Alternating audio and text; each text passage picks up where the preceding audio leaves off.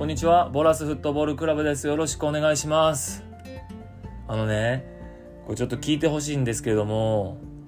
あの最近ちょっと思ってることがあってあの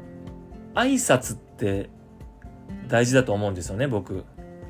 でねおはようございますっていうあの挨拶。まあ例えば朝の挨拶ですよね。あれめちゃくちゃちっちゃい子いるじゃないですか。まあ、仕事場でも一緒しサッカーのチーム内でもそうなんですけどもあれ何なんでしょうね もう正直こう伝えてたなって思うことがよくあってまあねあのあれまあ挨拶が必要とか必要じゃないとか、まあ、そういうことじゃなくて、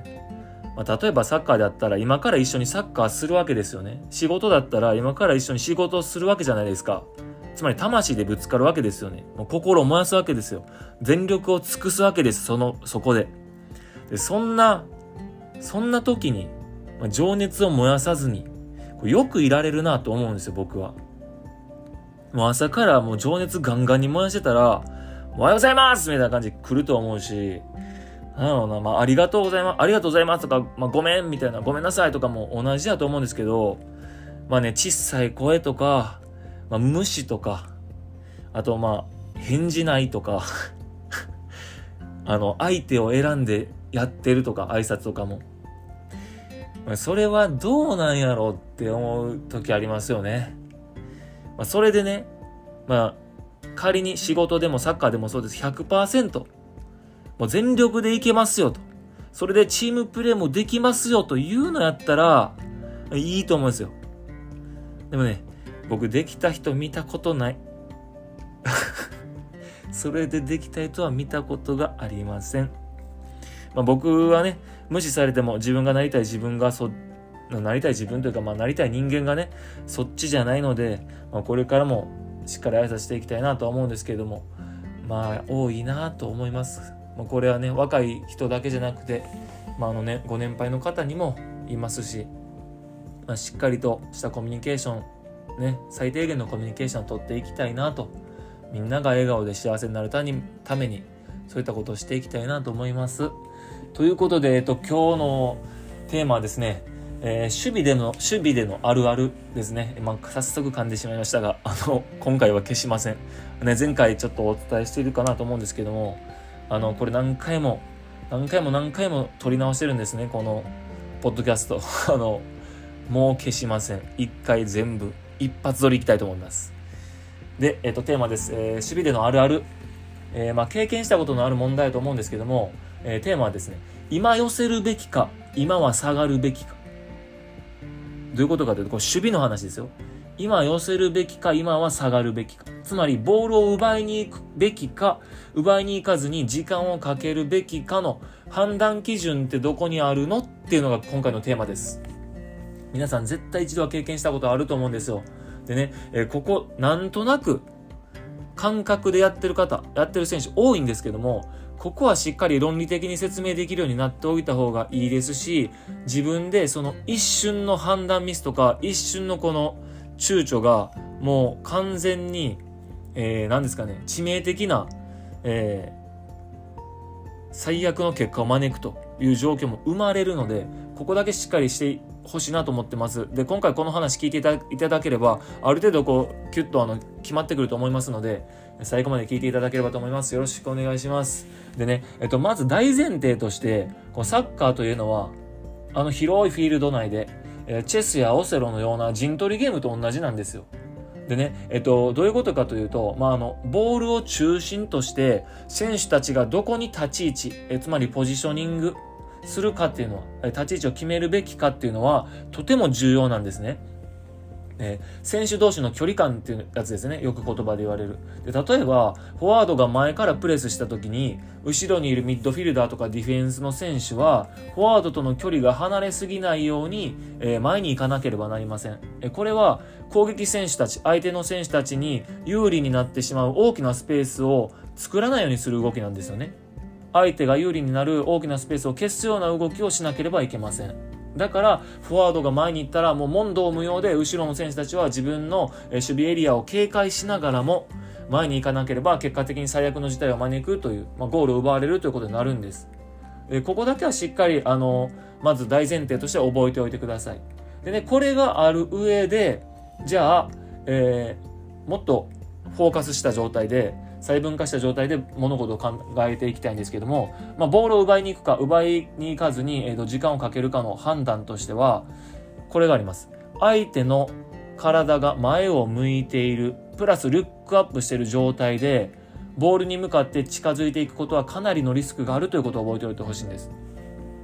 えボールを持ってる選手にはこちらの動きが見えていますし準備もできるし、まあ、こちらの動きに合わせて相手が先に動くことができます。でそもそもね基本的にはボールを持ってる選手の方が能動的に動けてボールをあの取りに行く側はね自動的にしか動けないのでボールを取りに行く守備側というのは基本的に不利なんですよ。で、えー、そこを大前提に考えていくと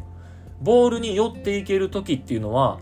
えー、3つあって1つ目がボールの動く向きが変わらない時。2つ目がボールを持っている選手の視覚から寄っていける時。そして最後があらかじめ近づいておくことに成功した時。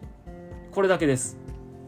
えっと、最後のあらかじめ近づいていくことに成功した時っていうのは、あの、ボールを、ボールが向かってくる選手、つまりあの、パスが来ている選手に対して、先に乗っていく、つまりマークしているっていうことですね。マークに成功した時。ということです。で、この3つなんですけれども、まず1つ目の、えー、ボールの動く向きが変わらない時っていうのは、えー、人から人にボールが移動してる間とか、え、ー、と、あとはドリブルでボールを運んでいる選手からボールが離れてる間のことです。この時はボールの向きは絶対変わらないですよね。えっ、と、ボールが急に方向を変えることがないので、ボールを奪いやすいんです。で、え2つ目の、えボールを持っている選手の視覚から寄っていける時というのは、えーとね、よくコーチングとかで、まあ、監督とかもよく話す言葉で、え相手が後ろを向いている時とかまあ相手が何ですかね、え攻めるゴールの方向を向いていない時と言われます。まあ、こういう時にね、寄せろとか取りに行けって言うと思うんですけども、これはね、視覚から寄っていくっていうことなんですよ。視覚から行くっていうことになるんです。でこれは相手が対応する準備ができていないので、ボールを奪いやすいです。でね、3つ目の、あの、あらかじめ近づいておくことに成功した時というのは、えー、いわゆるマークのことで、さっきも言いましたけど、マークのことで、まあ、動いているボールが止まる位置っていうのは人がいるところですよね。でつまり先にボールが止まる位置で待っておくという考え方なんですよ、マークっていうのは。で、えー、まあ、ボールの速さがゼロになる瞬間が人のところなので、まあ、奪いやすいですよね。こちらの準備ができているので奪いやすいっていうことです。で、論理的にはね、えー、ボールが取れる状況はこの3つだけなんですよ。え、ここから考えると、えー、例えば、何ですかね、相手に対してプレスをする、あえー、ボールを奪いに行く、前に出て守備をするというのは、えー、この3つの状況だけしか言ってはいけないということになります。逆に言うとね、え、ボールの動く向きが変わる時とか、え、ボールを持っている選手にしっかりと見られている時とか、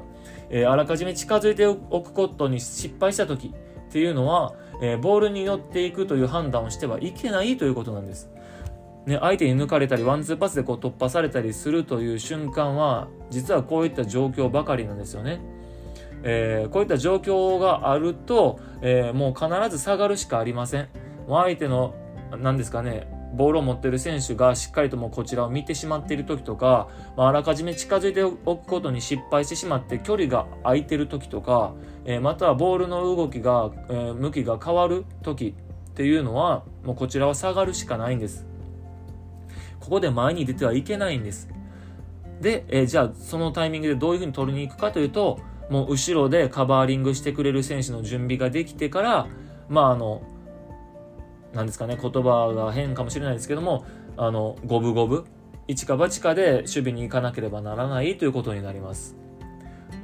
まあ、ここだけね、しっかり覚えておいてほしいなと思います。ここがね、論理的にあの、自分で理解できていると、まあ、あの、判断に迷うということがなくなるので、ボールがボールの動く向きが変わらない時とか、えボールを持っている選手の視覚から寄っていける時とか、あらかじめ近づいておくことに成功した時っていうのはもうどんどん前から行ってもいいということになりますし、え、逆に、え、今はボールの動く向きが変わるなって、相手がドリブルしている時とかですね、足元で。え、それからボールを持っている選手にしっかり見られているなとか、まあ、らかじめ近づいておくことに失敗したなと思う時には、えー、逆に後ろに下がって、えー、待つと。そして後ろのカバーリングができてから、えー、自分がボールを取りに行くという流れになります。それも後ろの声をしっかり聞いてから行ってください。